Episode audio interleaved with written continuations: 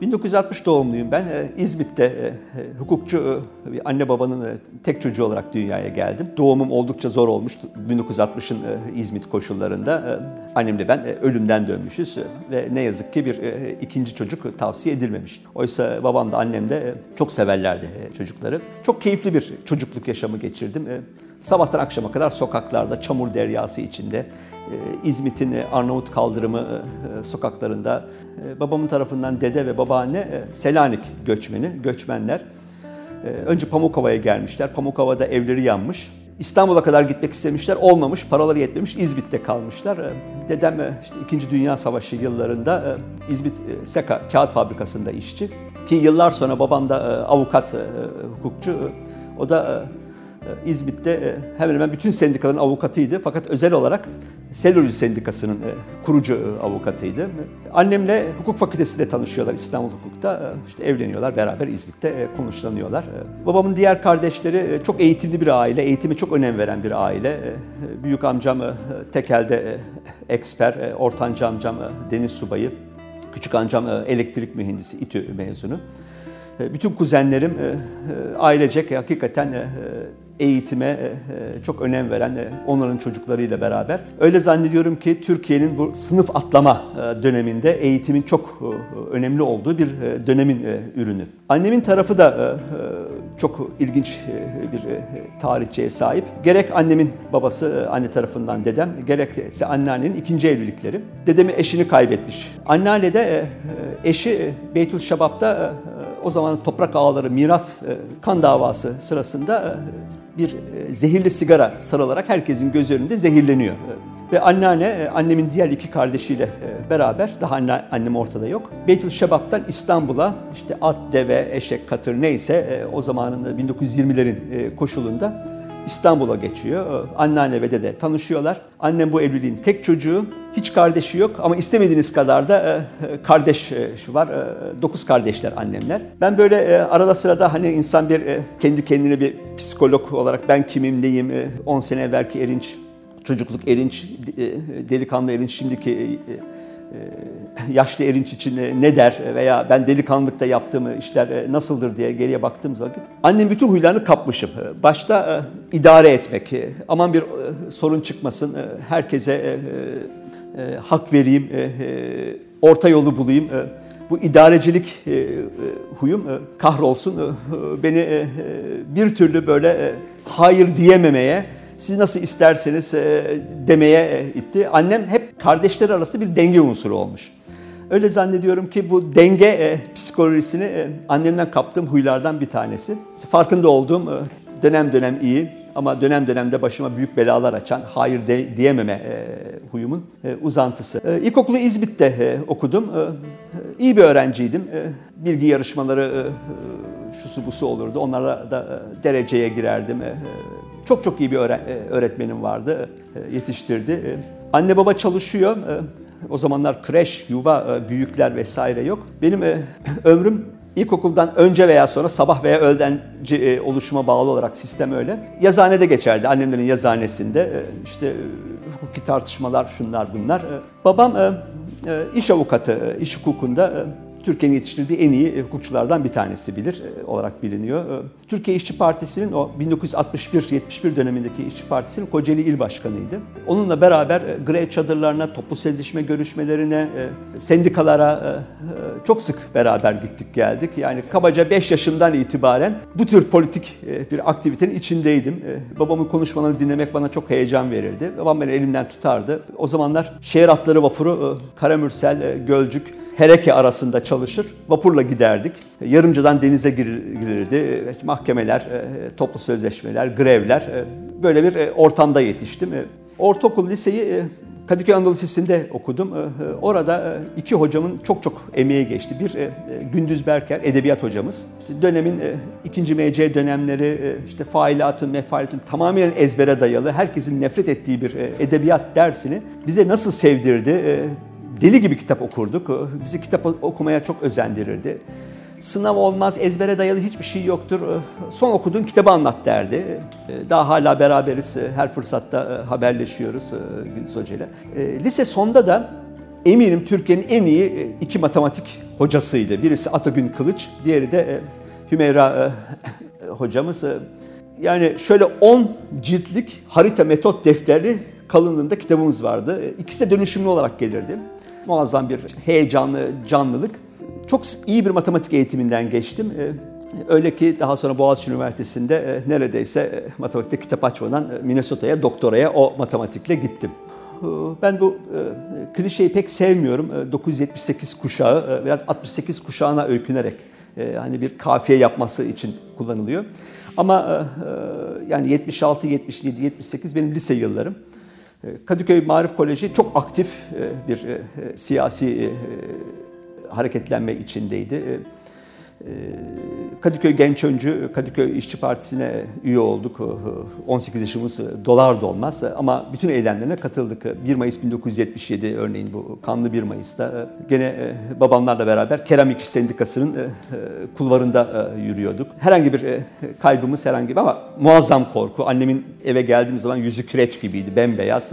Ama hiçbir zaman için yanlış yapıyorsunuz, azarlanma değil. Göreviniz neyse onu yapıyorsunuz. Fakat bunlara rağmen babamın gene çok kulağıma küpe olan sözlerinden bir tanesi, en iyi sosyalist derslerinde en başarılı olan sosyalisttir, hayatta en başarılı olan insandır derdi. Derslerim o bakımdan hep iyi oldu. Lisede daha vasat bir öğrenciydim.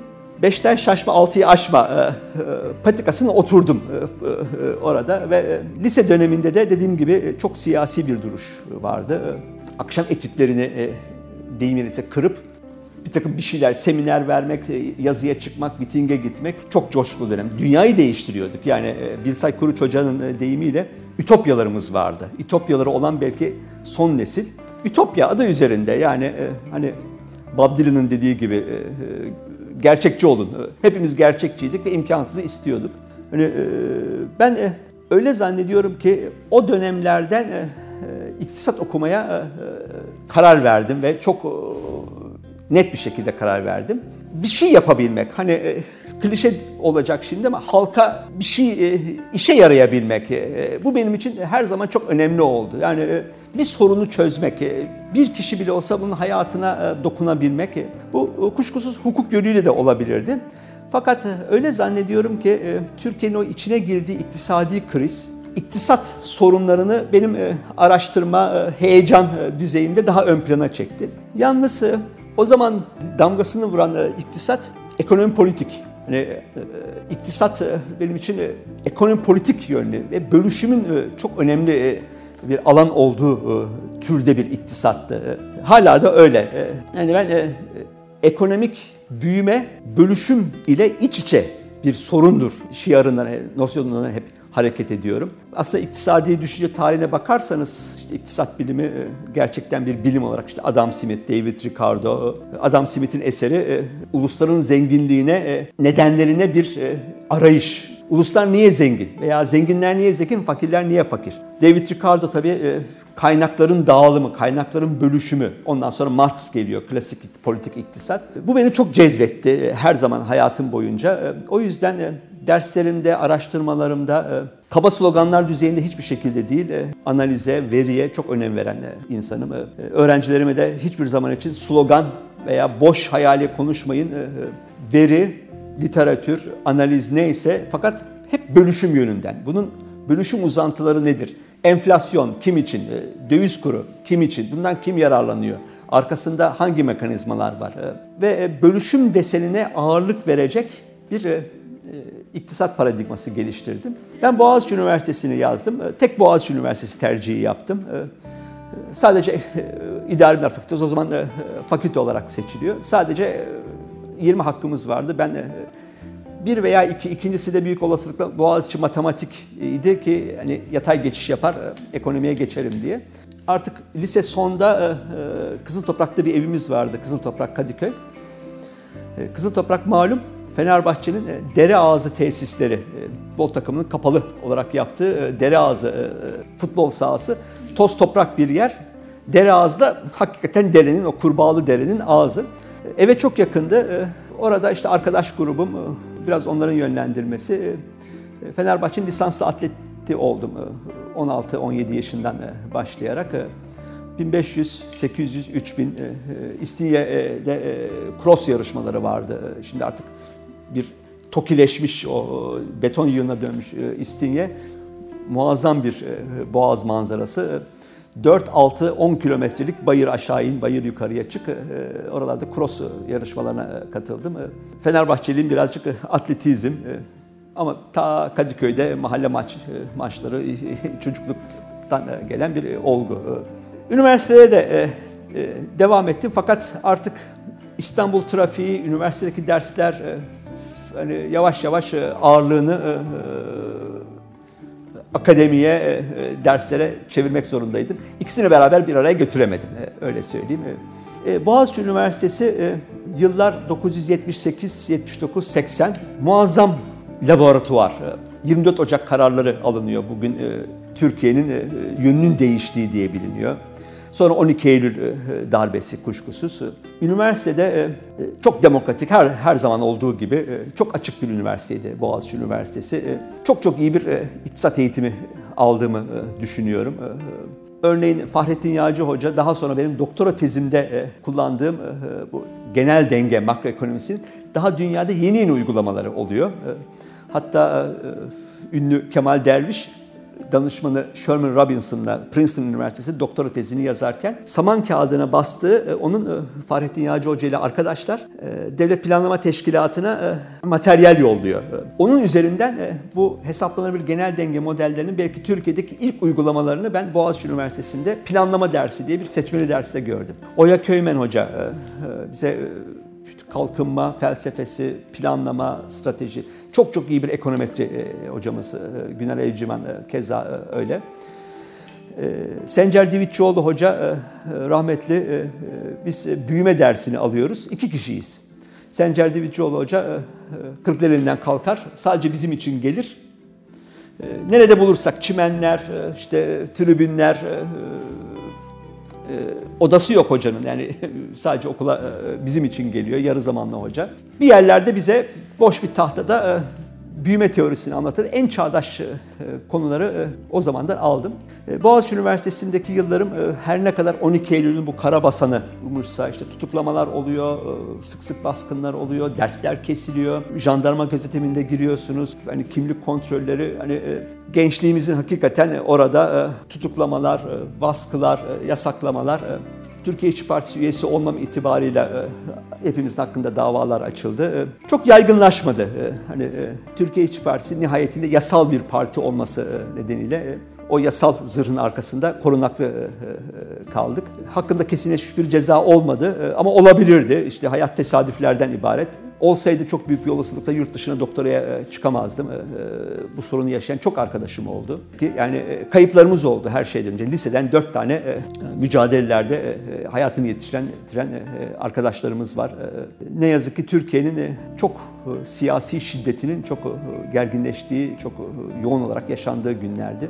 O günleri şimdi nostaljiyle hatırlamak bile insanı yıpratıyor yani. Ve ben bu eski tüfek anılarımız mümkün olduğu kadar o konuları böyle bir dramatize eden bir sohbet içinde olmak istemiyorum. Çok özverili günlerdi. Yani sağ örgütlerde de öyleydi. Bu örneğin gerek mahallemden, İzmit'ten, gerekse şimdi o günlerden en yakın arkadaşlarım arasında sağ ürkücü gelenekten gelen arkadaşlar, meslektaşlarım var. Onlarla çok iyi bir dostluğumuz var. Her iki grupta gençliğinin nasıl özveriyle feda edildiğini konusunda hemfikir. Hiçbir çıkar, hiçbir rant, hiçbir arzu, hani tek arzumuz sosyalist Türkiye, bağımsız Türkiye, milliyetçi Türkiye, yani Türkiye için herkesin hakikaten canını vermeye, geleceğini vermeye hazır olduğu günlerdi. Büyük fedakarlıkların olduğu dönemlerdi. Direkt doktoraya, direkt Minnesota Üniversitesi'ne gittim. Bu hayatın, işte hayatımız tesadüflerle dolu. Büyük kararları hep herhalde akşamdan sabaha aldık. Minnesota Üniversitesi benim için en yanlış yerlerden bir tanesiydi. Şöyle ki benim dediğim gibi bölüşüm sorunları, ekonomi, politik. Minnesota Üniversitesi'ne de tamamen dönemin en muhafazakar, en ortodoks, rasyonel beklentiler diye kurgulanan, hani bütün piyasalar serbest olsun, para piyasası da serbest olsun, reel para doktrini kurgusunun sağlandığı bir yerdi. Minnesota Üniversitesi'nde birçok yere başvuruyoruz. Berkeley mesela benim için çok daha uygun olurmuş. Sonradan anlıyorum. Fakat Minnesota'da hem daha iyi bir burs kazandım hem de şu veya bu şekilde daha cezbetti. Anne Krueger, Minnesota Üniversitesi'nde o zamanlar Anne Krueger Türkiye ekonomisine çok yakın çalışıyor. Ve benim hocalarım da orada Türkiye ekonomisi üzerine ticaret ve kalkınma çalışan bir hoca var. Sen git onunla çalışırsın diye beni özendirdiler. Anne Krueger benim gittiğim sene gene hayatın çok bir cilvesi. Dünya Bankası'na başkan yardımcısı olarak gitti. Yoksa ben yani bu bölüşüm yönlü sol iktisadi paradigmamla Minnesota Üniversitesi'nden doktora falan alamazdım. Daha serbest kaldım. Yalnız Minnesota'da çok ciddi üst düzey bir matematik, kuantitatif ekonomi ve analiz, sebep-sonuç eğitiminden geçtim. Minnesota Üniversitesi'nde dediğim gibi çok güçlü bir ve muhafazakar bir eğitim görmeme rağmen danışmanım Edward Shaw, o da Anne Krueger'dan hemen sonra Dünya Bankası'na gitti ama danışmanım olarak benimle beraber çalışmayı kabul etti. Ve Terry Rowe bir fiil işte ofisine gel, bugün ne yaptın anlat Yeldan ile jeopolitik formasyonda çok önem kazanmıştı. Şimdi e, diyorum ya zihnimde hep ekonomi politik konuları var. E, ben işte Türkiye'nin e, kalkınma stratejisine katkıda bulunacağım. E, Edward Shaw e, ofisine geldik böyle gün gibi hatırlıyorum bin dokuz yüz seksen dört e, bir Temmuz ayı e, Minneapolis'teyiz. E, cumartesi günü e, ben e, ona harıl harıl Türkiye'de işte ithal ikameci sanayileşme, e, planlı ekonomi dönemi tıkandı, sorunlar oldu, üretkenlik düştü, bir döviz krizi oldu, siyasi şiddet oldu. Bir darbe oldu, askeri darbe. Ondan sonra ihracata yönelik bir sanayileşme kurgusu yaşandı. Fakat bin dokuz yüz seksenlerde Türkiye e, ihracata yöneldi. Fakat bunun e, bir yoksullaştırıcı büyüme olduğu ortaya çıktı. Reel ücretler düştü. Halkın alım gücü düştü. Aynı bugünkü Türkiye'de olduğu gibi e, bastırılan alım gücü, e, reel ücretler üzerinden yaratılan artık devalüasyonla ucuz bir e, e, şekilde dünyaya ihraç edildi. Dolayısıyla e, e, evet ihracatımız arttı ama e, bölüşüm e, e, modeli olarak halkın daha yoksullaştırıldığı, ücretlerin geriletildiği bir Türkiye oldu. E, Edward Shaw e, dinledi. Peki dedi ben tezin nedir dedi. Ben hala anlayamadım dedim. Koskoca profesör ne var burada anlamayacak. Ben tekrar başladım işte ihracata ikameci sanayileşme, darbe oldu filan.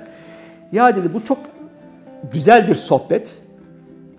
Keyif alıyorum fakat senin tezini anlayamadım. Sen neyi savunuyorsun? Şimdi o noktada anladım. Adı üzerine doktora tezi. Yani ben olan olayları çok güzel anlatıyorum. Veriler de veriyorum. Yani daha da derinleştirebilirim. Fakat bu bir tez değil. Yani Erinci Yeldan neyin savunuyor? Sonra bana Örme Edelman'ın Berkeley'de geliştirdiği, ta bizim Boğaziçi yıllarında Fahrettin Yağcı Hoca'nın Sherman Robinson üzerinden kurgulamış olduğu genel denge metodolojisinin bir uygulamasını, ihracata yönelik sanayileşmenin alternatifleri neler olabilir diye bir makalesini verdi. Bu öyle zannediyorum ki benim hayatımı değiştiren birdenbire bir metodoloji, bir sorun yani ihracata yönelik sanayileşmenin alternatifleri Türkiye için neler olabilir? A, B, C ve bu senaryoyu izleyebileceğim bir makroekonomik model paradigması. Gel görelim Minnesota'da bunu bilen yok. Dünyada çok az bilen var. Daha yeni yeni geliştiriliyor software'i, yazılımı vesaireyi. Dediğim gibi Edward Shaw Dünya Bankası'ndaydı. Beni Dünya Bankası'na davet etti. Orada bir üç ay geçirdim. Ve bu metodolojinin yazılımını geliştiren hocalarla beraber Fahrettin Yağcı Hoca da o zaman Dünya Bankası'ndaydı. Diz dize, baş başa bir üç ay. Ben bu metodolojiyi orada öğrendim. Hatta Minnesota'ya yazılım programıyla beraber getirdim. Türkiye'de de ilk uygulayıcıları, ilk kullanıcıları arasında da sayılırım. Merih Celesun Hoca benden daha evvel çalışmaları vardı. Farklı bir metodolojiyle kullanıyorlardı. Ve dolayısıyla ticaret alternatifleri, kamu maliyesi alternatifleri, iş gücü piyasasına olan alternatifler bir genel denge resmi içerisinde ekonominin bütününü görüyorsunuz. Maliye, ticaret, sektörel yatırımlar, ve uzantıları, ekonomi nereden nereye gidiyor? Politikalar değiştirilirse, stratejiler değiştirilirse bunun uzun dönemde çıkarsamaları ne olur? Çok güçlü bir alet, zahmetli, yıllarınızı vermeniz gerekiyor. Bu metodolojiyle doktora tezimi bin dokuz yüz seksen sekiz'de bitirdim. Ondan sonra da Türkiye'ye döndüm. Ne yazık ki dönüşümde Boğaziçi Üniversitesi çok yıpranmış, bir silindir gibi geçmiş. Hocalar çoğu istifa etmiş, istifa ettirmeye zorlanmış. Bir güvenlik soruşturması diye bir baskı var. Bir on on iki ay sürüyor, maaş bile almıyorsunuz. bin dokuz yüz seksen yedi seksen sekiz Türkiye'si. Dolayısıyla yani o zaman ilk bebeğimiz de doğmuştu. Yani eşimle, ilk eşimle Boğaziçi Üniversitesi'nde tanışmış idim. Sonra yollarımız ayrıldı ama beraber beraber akademisyen olarak Bilkent'e geri döndük. Bilkent o zaman yepyeni bir umuttu. bin dokuz yüz seksen sekiz Bilkent'i. Boğaziçi Üniversitesi'nde olmayacaktı yani. Mümkün değildi. Bilkent Üniversitesi'nin ilk kurulduğu dönemler benim için çok coşkulu, hani o hep hayatımda işte bir yere dokunabileyim'in gerçekleştirdiğini umduğum, en azından vicdanen çok mutluluk duyduğum bir dönem oldu. seksen sekiz'de Bilkent Üniversitesi'ne başladığım zaman ekonomi bölümünde daha henüz sekiz tane öğrenci var ve ikinci sınıfa yeni geçmişler. İkinci sınıfta ilk verdiğim ders, hatırlıyorum, mikroekonomi dersi olacak, genel denge vesaire anlatacağım. İşte arkadaşlara sordum, dedim geçen senenin izlencesi, kitabı neydi? Yok ki dediler, yani her şey sen. Şimdi o kadar güzel bir dönem ki üçüncü sınıflar ilk defa, dördüncü sınıflar ilk defa. Yani müfredatlar siz oluşturuyorsunuz, çok yoğun gelmişsiniz. Hele ben Türkiye'ye, yani Türkiye'nin alternatif kalkınma stratejilerini kurgulayan bir doktora teziyle ve çok çok iyi bir üniversiteden, iyi bir eğitimle gelmiş idim. Ankara çok keyifli bir mekandı. Yaşamak için çok bir yer. Fakat çok daha iyisi Ankara'da giderek Korkut Boratav, Oktar Türel, Fikret Şenses, işte Oğuz Oyan, duayen ticaret, kalkınma, Devlet Planlama Teşkilatı'nın müsteşarı Bilsay Kuruç Hoca o grubun içine girdim ve ekonomiye hep bölüşüm yönlü, sol yönden bakan bir grup içerisinde bin dokuz yüz doksan'larda çok keyifli bir ortam içerisinde önemli çalışmalar yaptım. Harbi Sendikası için bir, ilk bir genel denge modeli yapmıştık, bin dokuz yüz doksan dört krizini açıklayan. Daha sonra iki bin bir krizi malum ortaya çıktı. iki bin bir krizi hemen öncesinde Ankara'da bu hocalar, İstanbul'dan İzzettin Önder Hoca katılıyor idi. Bağımsız Sosyal Bilimciler Grubu olarak bir oluşum kurduk ve peş peşe küçük değerlendirme yazıları yazdık. iki bin bir krizi çok öğretici oldu. Ben iki bin bir krizini öyle klişe olarak işte iki devlet büyüğü anayasa kitapçığını birbirlerine attılar, biz adam olmayız, bir programı uygulayamadık değil. Bilakis I M F'nin önerdiği döviz kuru çapasına dayalı dezenflasyon diye bilinen, daha evvel Şili'de uygulanmış ve çok başarısız olmuş ve Şili'yi çok derin bir krize uğratmış. iki bin bir öncesinde Arjantin'de uygulayan, uygulanan ve tökezleyen programı Türkiye'ye I M F telkin etmiş idi. Türkiye'deki programın bir ana özelliği vardı, bir exit strateji. Çıkış stratejisi. Ne Şili'de ne Arjantin'de döviz kuru çapalanıyor, yani sabitleniyor. Beklenti o ki faizler ve enflasyon o, o çapaya geri gelecek. Fakat döviz kuru e, sabitlendiği için ve sermaye hareketleri de serbest, denetimsiz, sadece serbest değil denetimsiz, bir B D D K yok örneğin. Ahlaki tehlike, moral hazard denilen e, olgunun Türkiye çok e, tipik örneği oldu. Ve Türkiye iki bin bir krizine I M F'nin o programını harfiyen izlemiş olduğu için girdi. Bunu defalarca altını çizdik. Ahmet Ertuğrul Hoca ile programın arkasındaki teorik hataları gösterdik. iki bin bir krizi sonrasında dediğim gibi Bağımsız Sosyal Bilimciler Grubu içerisinde sendikalarda, meslek örgütlerinde, siyasi partilerde, uluslararası konferanslarda her zaman reel olarak bir çözüm önerisi. Sorun nedir? Alternatifler nedir? Ve kim için? Hep bu konunun altını çizerek mesleğe devam ettim. Kristal kürede görüntü sisli, yok. Biraz da belki bu yüzden sosyal bilimler çok ilginç, çok heyecanlı. Şimdi Türkiye'nin iktisadi sorunları iktisadi değil.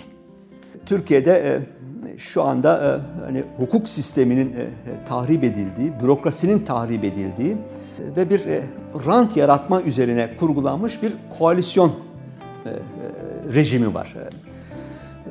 Bu koalisyon Türkiye'de birinci, ikinci M C dönemlerindeki siyasi akımlar bunun üzerine yeni şirketler, büyük şirketler, yerli ve uluslararası büyük şirketlerin koalisyonu ve bu koalisyon her ne pahasına olursa olsun iktidarda kalabilmek için büyümek, rant yaratmak durumunda. Bu kolay bir süreç değil ve ekonominin bütün temel dengelerinin yerinden oynadığı, ekonominin başıboş olduğu, ne serbest piyasanın fiyat, maliyet sistemine göre yönlendirildiği, ne herhangi bir planlama, devlet eliyle yönlendirmenin, stratejik bir yönlendirmenin söz konusu olmadığı, tamamıyla günlük siyasetin gitgelleri arasında savrulan bir ekonomik sisteme dönüştü. Ve bunun yarattığı tahribatı işte yüksek enflasyon, döviz kurundaki yüksek oranla aşınma, reel ekonomide yatırımların giderek sanayiden, tarımdan, zincir tedarikinden kopup kayıp finansal spekülasyon alanlarına kaydığını, deyim yerindeyse çarçur edildiğini bir konjonktürdeyiz. Türkiye'nin aslında sorunları çözmek çok kolay bir yerde. Yani bugünden başlayarak hukuk sisteminin tekrardan kurgulanması, liyakata dayalı atamalar, başta üniversitedeki akademik kadrolar başta olmak üzere rektörlükten dekanlığa, bölüm başkanlarına ve terfi tayinlere kadar liyakata dayalı bir sistemin tekrardan kurgulanması çok önemli bir adım olacaktır. Benim Boğaziçi Üniversitesi'nde o zamanlar daha henüz on iki Eylül'ün tasavvufları oturmamış devrim tarihi diye o zamanlar dördüncü sınıfta son dönemde okutulan bir dersimiz var. Devrim tarihi çok ciddi bir ders, kredili. Not ortalamanız, diğer dersleriniz, matematiğiniz, şuyunuz, buyunuz ne olursa olsun devrim tarihinden geçemezseniz diploma alamıyorsunuz. Böyle bir ciddi bir devrim tarihi dersi vardı. Bize de Sunakili Hoca geliyordu rahmetli. Sunakili Hoca'nın bir sözü hep böyle kulağıma çakılı kaldı. Bugünler için öyle zannediyorum ki çok yerli yerine oturan bir değerlendirme. Anayasa rejimi. Anayasa rejimi nedir? Anayasa rejimi hiçbir kurumun, hiçbir kişinin, hiçbir partinin, yerli veya yabancı hiçbir siyasi örgütün denetimsiz olmadığı rejim anayasa rejimidir. Türkiye hasbelkader bin dokuz yüz altmışları, yetmişleri anayasa rejimi ile geçti. Tırnak içerisinde göreceli olarak ama ne olursa olsun örneğin bir rektör atamasının Danıştay tarafından geriye döndüğü, hukukun hala hatalarıyla, sevaplarıyla ama hukukun hala normlarının uluslararası düzeyde korunduğu, bir nihai denetim merciğinin söz konusu olduğu bir rejim idi. Şimdi Türkiye'nin rejimine anayasa rejimi demek mümkün değil. Dolayısıyla anayasa rejiminin uluslararası normlara göre kurgulanması, Sunakile Hoca'nın hiçbir kurumun, kişinin, örgütün denetimsiz olmadığı bir rejimdir. Bunun kurgulanması Türkiye'de tarihi olarak yaşandı. Tekrardan bunun gündeme getirilmesi ve kurgulanması gerekecek. Ben mümkün olduğu, mümkün elbette mümkün. Yoksa bu röportajları niye yapalım, niye bu ofislerde çalışalım? Elbette mümkün. Bu umudu korumak zorundayız.